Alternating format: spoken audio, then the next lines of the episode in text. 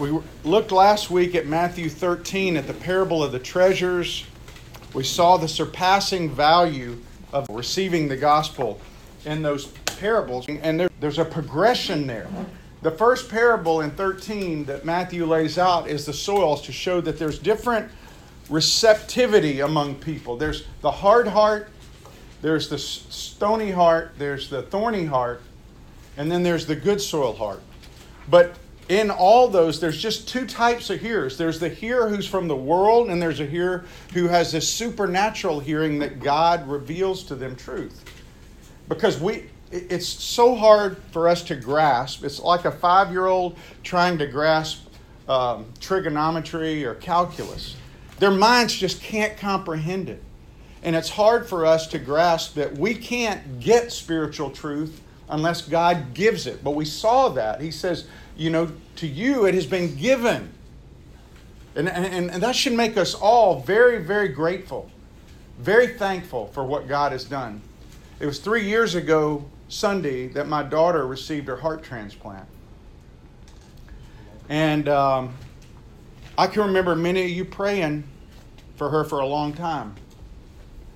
And, you know, on that day, I texted the surgeon and I texted the doctor, said, thank you. And it took me back and I began to just weep as I thought of being in India, getting that call that there's a heart there, and knowing that she was in the hands of these two men that God would use to save her life. But I was so grateful. I just wanted to hug him again. There should be a gratefulness on our part that God has revealed truth to us, that we get it. Because like Kenny was saying, this guy that he wants to so desperately get it doesn't seem to get it. And so there should be this gratitude on our part that I think a lot of times we dismiss or diminish. And so we looked at that surpassing value of God's gospel in our life, the good news that Jesus is the redeeming thing for us. He's the one that people waited for years and years, and we know, we get to see it, and we've experienced it, and we've received it. But then he talked about this serious accountability last week, and he talked about the fact that there's going to be a judgment, there's going to be fire. And remember, before he went into the parable of the treasure and the pearl, he had talked about the tares and the wheat, how Satan always comes along and he sows counterfeit wheat right next to the real thing.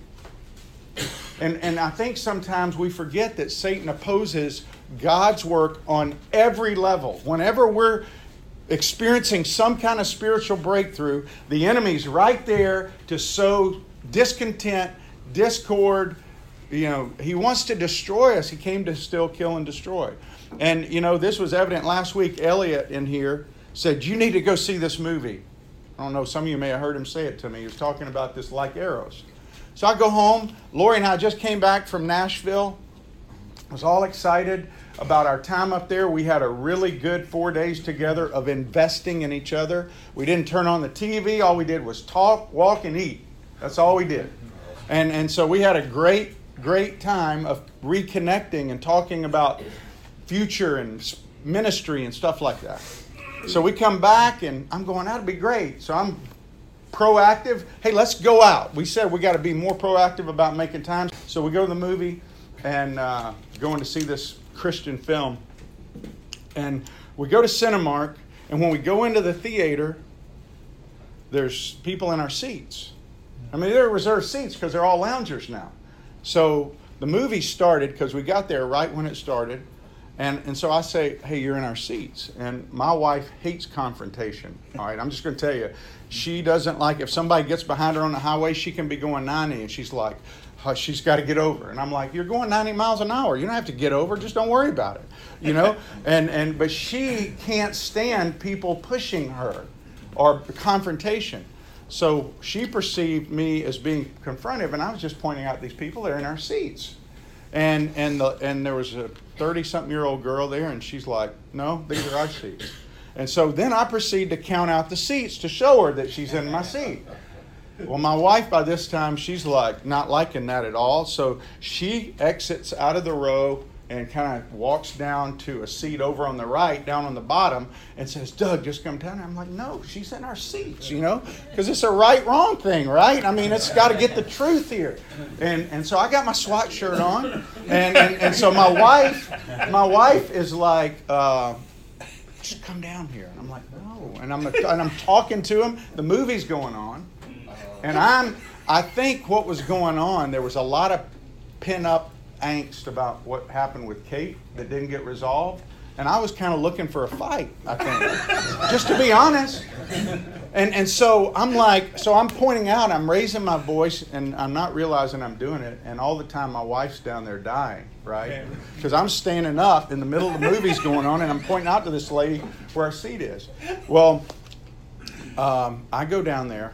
I finally just look at Lori and I go, okay, I go down there. And I'm just content. I'm going to go. I'm not happy about sitting down there. But I go. Well, then she lights into me about wearing the SWAT shirt and making a scene in the theater. And I'm like, I didn't make a scene. I'm just sitting up there explaining about our seat. And so what happened was she got mad at me, I got mad at her, and we sat there through a movie, miserable. I don't know if you've ever done anything like that, but we sat there. We had this big old tub of popcorn that neither one of us ate. We had these big old drinks that neither one of us drank because we were just so irritated with each other we couldn't think about anything. And didn't want to focus on this movie that was about the love of family and how God just comes in and, you know, redeems everything. And we didn't want to be redeemed at that point because we were so mad. So, and it's funny now. It was not funny at the time. I was so agitated, I could have punched a wall. And so we go out to the car, and then I made the bright decision to say, why don't you just let me lead? Never say that to your wife in the middle of a fight, because that just like escalated. You think what happens in Hawaii is bad with that eruption? I saw an eruption in my truck that night that made that pale in comparison, because I just jabbed really, really hard in a verbal way, and all of a sudden, man, we just all the way home, and I was just like, what's happening? Because I'm sitting there and I'm saying stuff, and after I say it, I'm like, why did I say that, you dummy? I'm just thinking to myself, and I get home. She goes into the kitchen. I go in and go up to my room, and I'm just getting my shower. I'm just going to bed. And I get into bed, and God brings this verse, do not let the sun go down on your anger. Do not let the sun go down on your anger. And I hate it when that happens because I'm sitting in the bed, and I'm going, and this is Thursday night, so Friday morning, guess what? I'm going down to SWAT, and I'm going down to the St. Augustine SWAT group, and I got to get up and talk to them about the surpassing value of the gospel of Christ when all I want to do is not think about anything about that. Now, what was Satan's role? His role is to get me to a place where I don't want to think about the surpassing value of the gospel. Still killing us. And I thought, while I'm laying in bed, 4 days of investment ruined in just really 15 minutes of selfishness. Because what it was in the big scheme of things, was that movie theater seat to this really cheesy Christian movie worth it? I mean, come on, it wasn't even like the Avengers movie or anything. It was a cheesy movie that I went to watch, and was it really worth damaging a reputation over? No. Most of the time, the things that Satan uses are not anything worth really fighting for anyway. And we allow ourselves to get sucked in, but I tell you, my wife is so gracious because I went down and I apologized to her and told her I was wrong. I repented, and because she told me the truth, and I didn't want to hear the truth. That's really what's happening in this passage today in Matthew 14. You see, Herod was told the truth. John the Baptist clearly articulated the truth to him, but he didn't want to hear the truth. And so he rejected the truth. And guys, we have a choice all the time. We either can receive the truth and repent, because that's what the truth does. It causes us to evaluate where we are in God, in our relationship with God, And we can turn from allowing the enemy to influence us to going back to allowing God to influence us. Even if you're a believer, I mean, the initial turning is to salvation, obviously.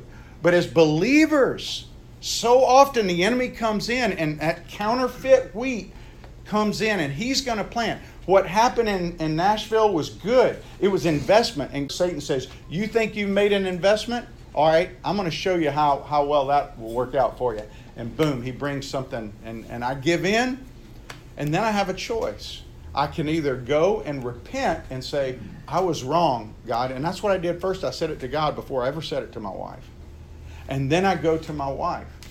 Now, I'll tell you guys, what's cool is, years ago, it would have taken me a week or 2 weeks to do that. And I'm just thankful that I don't go to bed anymore with it like that, because he shrunk that time, because it's a process. Remember, he's not looking for perfection, but he's looking for a direction of loyalty toward him. And so as we look at this passage, we saw last week that at the end of 13, there was this rejection that was building. It started in Nazareth. And Matthew is now presenting to us really a backstory of John the Baptist, because Herod hears about Jesus. And Herod had already rejected John the Baptist and the message he had. And what Matthew's doing is he's laying out here the story of Herod hearing again about Jesus and his popularity, but he's telling the fact that John the Baptist is dead. He'd been dead for a while. Now, when you hear about this particular Herod, you guys get confused over Herods in the Bible. There's like 50 of them, right? I mean, there was a family. You have Herod the Great, who is the one who was in charge when Jesus was born. He was the great one, the well-known one. He's the one who did all the building over there. He's the one that moved a mountain, actually took half of a mountain and moved it to build a great fortress. He built Masada. He was an incredibly bright, incredibly, he just was innovative. We think of him as aloof, but he wasn't. He was very, very sharp. He was cunning. And so he was Herod the Great. He was married to like 9 or 10 wives. And killed some of his kids. He was a terrible guy. He was a monster, as one guy described him. He actually put to death all the members of the Sanhedrin at one point. That's a lot of religious leaders. It's a lot like Jezebel, Ahab, and Elijah. All right, where Jezebel killed a lot. And again, this guy Herod was an evil guy. Well, the apple doesn't fall far from the tree, because he had a son who's the one in this story called Herod the Tetrarch. And the word tetrarch means fourths. It's like he had a part of the kingdom. When Herod the Great died, he left his kingdom to it was 3 sons. It was Herod Antipas, this guy, Herod the Tetrarch. There was Philip the Tetrarch, who was one of the sons, and Archelaus. And those were the 3 guys that were kind of ruling that area. Herod ruled the area around Galilee. So it's interesting to think that he didn't really hear much about Jesus until later. But he lived in a city called Tiberias. That's where Herod kind of ruled from. And Tiberias was a place known as a burial ground. So Jewish people didn't live there in Jesus' time. They didn't live there because Jews didn't live among the tombs. So Jesus would have been navigating other places. But Herod hears about Jesus, and so he goes back. And so Herod now is talking about these great things Jesus did. But you also had Herod Agrippa. Herod Agrippa was the one who imprisoned Peter, and he also beheaded James. And then Herod Agrippa's son, Herod Agrippa II, is the one who went to Paul's trial. And he was there with Felix and Festus. And so those are the Herods. And so this Herod right here is Herod Antipas. And Herod Antipas had married his niece, who was also the wife of his half-brother.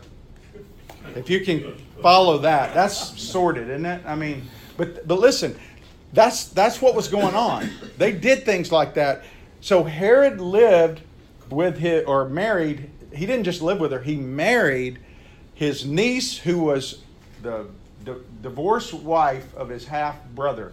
Not Philip, the leader Philip, the son that was ruler, but there was another Philip who was a half-brother. That was his wife. She divorced him, Herod's wife divorced her, and they got married. But what's interesting in this passage we're going to read today is that the Holy Spirit does not refer to Herodias, which is what her name was, as Herod's wife, but he refers to her as Philip's wife. See, the Holy Spirit never recognized their marriage.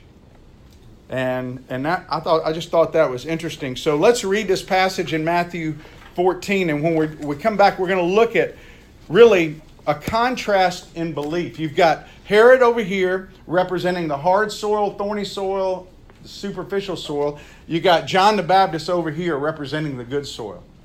You got Herod over here representing the bad fish. You got John the Baptist representing the good fish.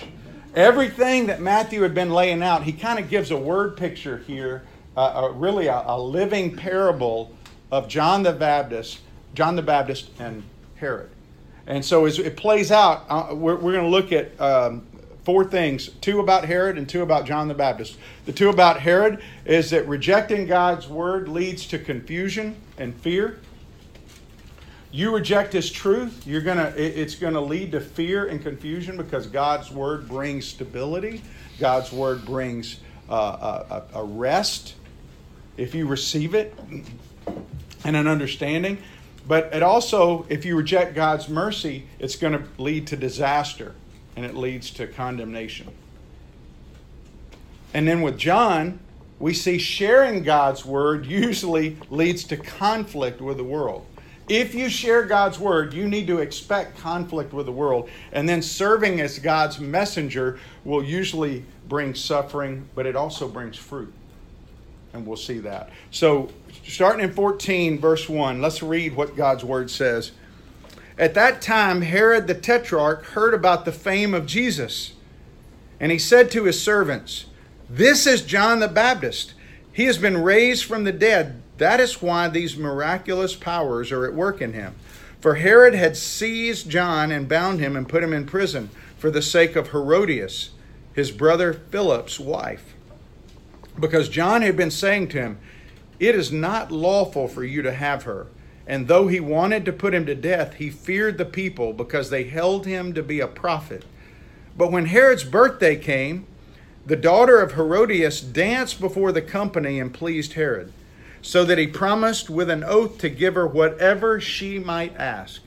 Prompted by her mother, she said, 'Give me the head of John the Baptist here on a platter.' And the king was sorry, but because of his oath and his guest, he commanded it to be given. Now he sent and had John beheaded in the prison, and his head was brought on a platter and given to the girl, and she brought it to her mother. And his disciples came and took the body and buried it, and they went and they told Jesus." That's sick, isn't it? I mean, you just think about that. I mean, first of all, as you read through that, you see this setting. How many times you hear about birthdays in the Bible? That's like a speed bump. When you see something like that that you don't normally see, do you know there's only twice in the whole Bible that a birthday is mentioned? One is Pharaoh's birthday, and this one, Herod's birthday. The only twice in the whole Bible, because Jewish people didn't celebrate birthdays. The Jewish people did not celebrate the birthdays. What they celebrated was what? Bas Mitzvah. Bar Mitzvah. When they step into manhood or womanhood. But they didn't celebrate birthdays. But the pagans did, the Gentiles did, and it was always a carnal celebration, filled almost like with orgies and drinking and drunkenness. It was all a celebration of flesh and pleasure. And that's pretty much what describes Herod. He was a man who sought pleasure and power more than anything else. That's what drove his life. Contrasted with John the Baptist, who sought to serve and to share the good news. Think about these two men.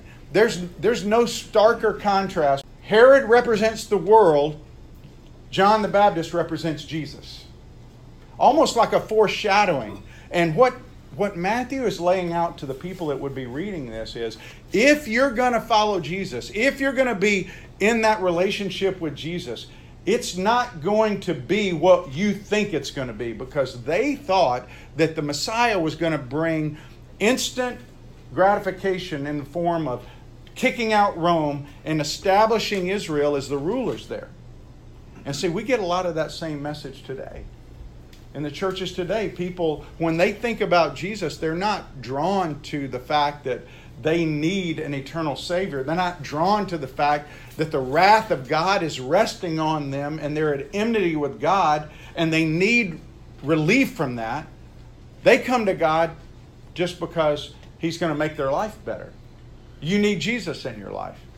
And that's the message that a lot of people hear, no matter how much we try to say that isn't it. Even in what I would call very solid evangelical churches, that message has crept into where people just see Jesus as a fix or an add-on to their life to make their life better instead of something they desperately need. Like my daughter desperately needed a heart transplant.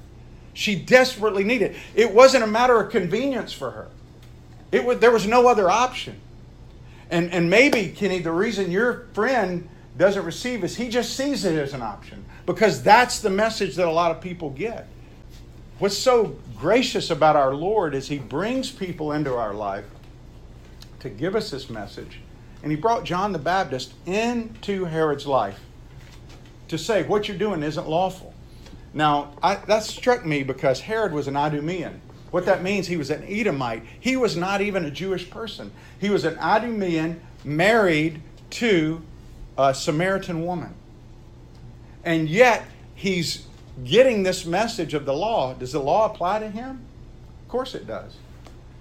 You know, I hear people say all the time, well, you know, you shouldn't be sharing with those people because they don't care. They're not, they don't, they come from a Muslim background, or they come from a Buddhist background. You think people are going to be able to stand before God and say, well, I was a Buddhist, God. I was a Muslim. No, it applies. The morality applies to everybody. You know, and so when you see our country going down the toilet morally, and people go, well, we shouldn't say anything because, you know, we can't get involved.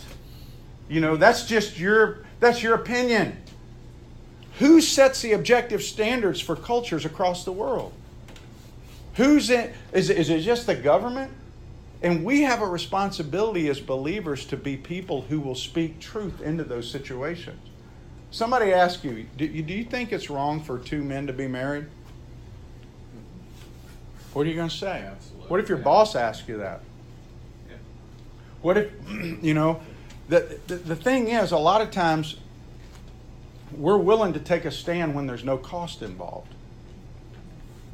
And John the Baptist goes out here and he gives the truth to Herod. But what did Herod do? He rejected it. He rejected God's word. And we see that by what he did. He put John in prison because he got tired of hearing him talking in public about it. He already feared. He had such fear in his life. He feared losing control to the people. And so he takes John and puts him in prison, but he won't kill him. Why? Because he's afraid the people recognize him as a prophet, and he's afraid the people are going to rise up against him. His life is dominated by fear, guys.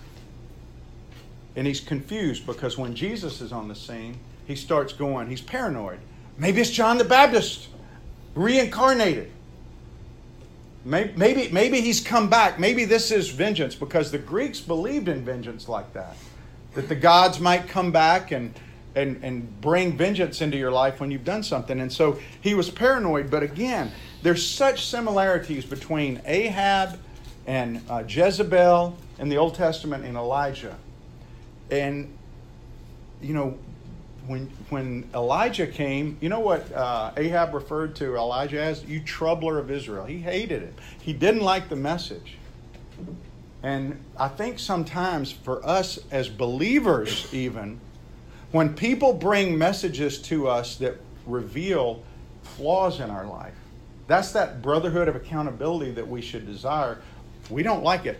I did not like it when I was in that theater and my wife was pointing out to me something that I was doing that probably wasn't good.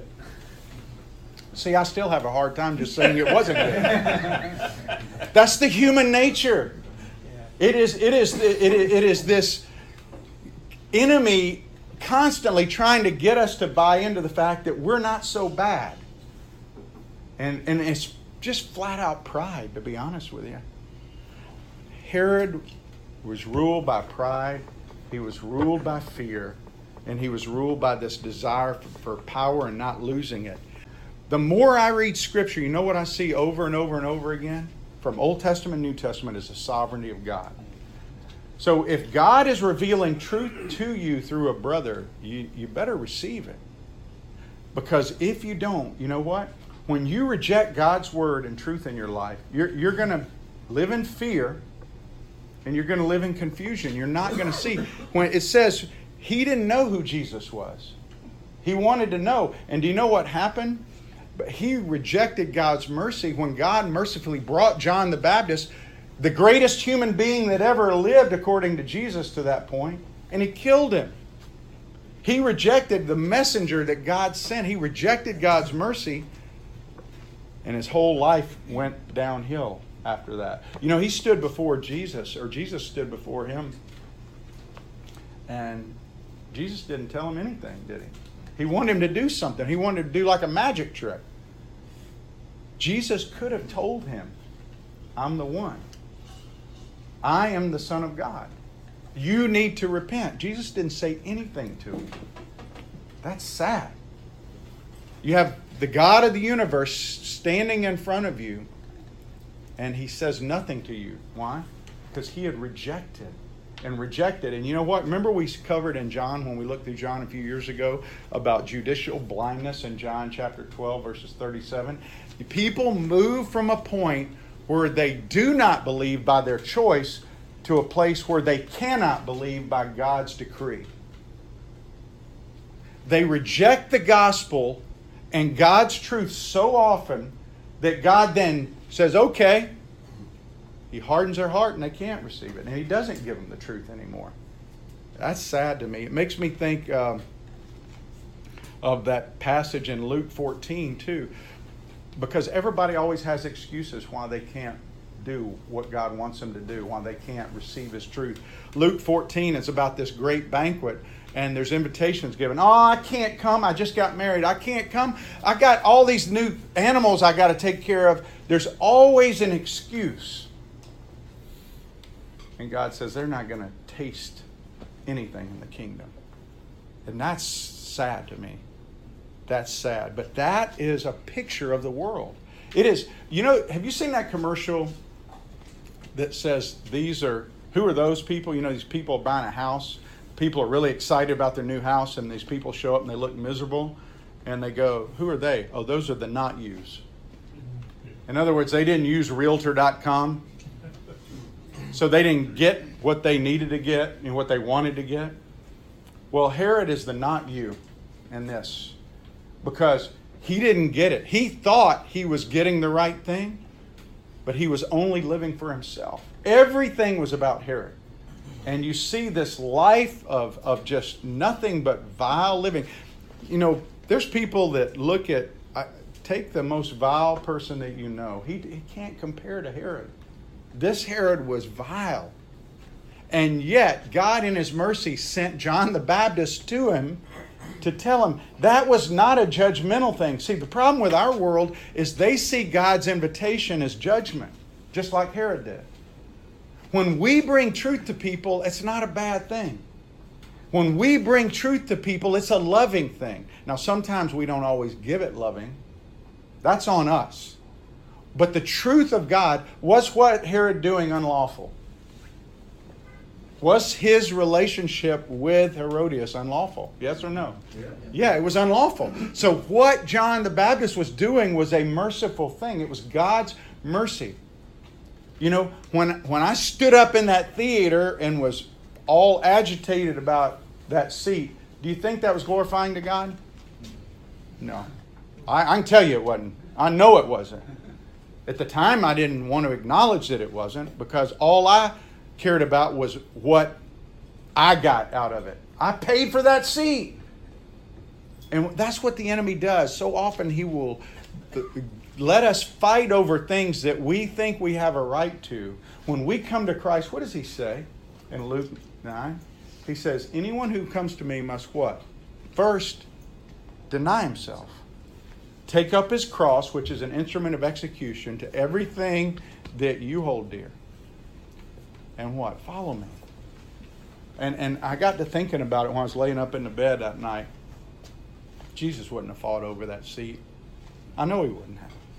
Why was it so hard for me to get it then? Because the enemy is the master at hitting you when you think. And I thought about what I'd been doing. See, I was so riled up about what happened in my daughter's life. I'm going to do this. I'm going to take care of this. I'm going to go do this. And God revealed to me, I can't do squat. He had already protected her. He brought a police officer into her life right there at that moment where she needed it. He was in charge. He was already doing that. Who am I? But it made me feel better about myself to say, I'm going to do this. And that led me to where I did what I did in that theater. We have to be so guarded against puffing up ourselves about us doing anything. Everything we have comes from God. And here's the thing. Even though we see this picture of Herod, God in his mercy shows us that, John the Baptist, he continues to share with him. He shares the word. He's not, he doubts. And mercifully, we see that in Scripture that he sends people to Jesus. And what does his disciples bring back from Jesus? Go tell him what you see and what you hear, what you experience here. He didn't condemn John for being in prison and wondering if he was the one. Because why am I sitting in this prison if you're the one? Guys, can I just tell you, if you really follow Jesus, you're going to sit in some prisons in your life. May not be like his prison, but there's going to be some things in your life that you don't want to experience that you're going to experience if you follow Jesus. Sharing God's word leads to conflict with the world. 1 Peter 4 says, don't be surprised, brothers. Don't be surprised that these things are happening among you. He wrote that to encourage people who were being persecuted. In fact, he says, rejoice. Rejoice in your suffering. The disciples in Acts, when they were beaten for Jesus, they counted it all joy that they could be punished. That's the way John Monger was. I was talking with a guy yesterday. Actually, we were talking on the radio about it. John Monger is the guy that I met over in Bhutan back about 12 years ago. Many of you guys know his story. He was persecuted. I really see that as a transition in my spiritual journey, to hang around John. Because the guy on the radio yesterday was talking about, somebody asked the question last week, how do I move from a place where Jesus is a casual acquaintance where I love him and I appreciate him, but he's not the surpassing value in my life. How do I move from where I'm at now to that place?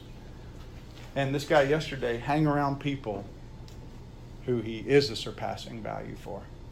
And that's what God did. He brought a guy like that into my life, and John and Dawa, those two guys, and hanging around them, I have absolutely seen it rub off for me to look at things as inconsequential, like they looked at. I mean, how can you be in prison being beaten, and instead of being upset about the fact that you're being beaten because of not walking out and denying Jesus, you're praising God and thanking him that you were worthy to be beaten for him. That's what the disciples did. It's what John Monger did. And I've talked to him about it. And he talks about it with joy. He does not talk about it, I did this, with this mopey kind of attitude like we have a lot of times as men when we are required to sacrifice on behalf of Jesus. It's going to lead to conflict with the world, guys. And 2 Timothy, Paul said, all who desire to live a godly life will be persecuted, period.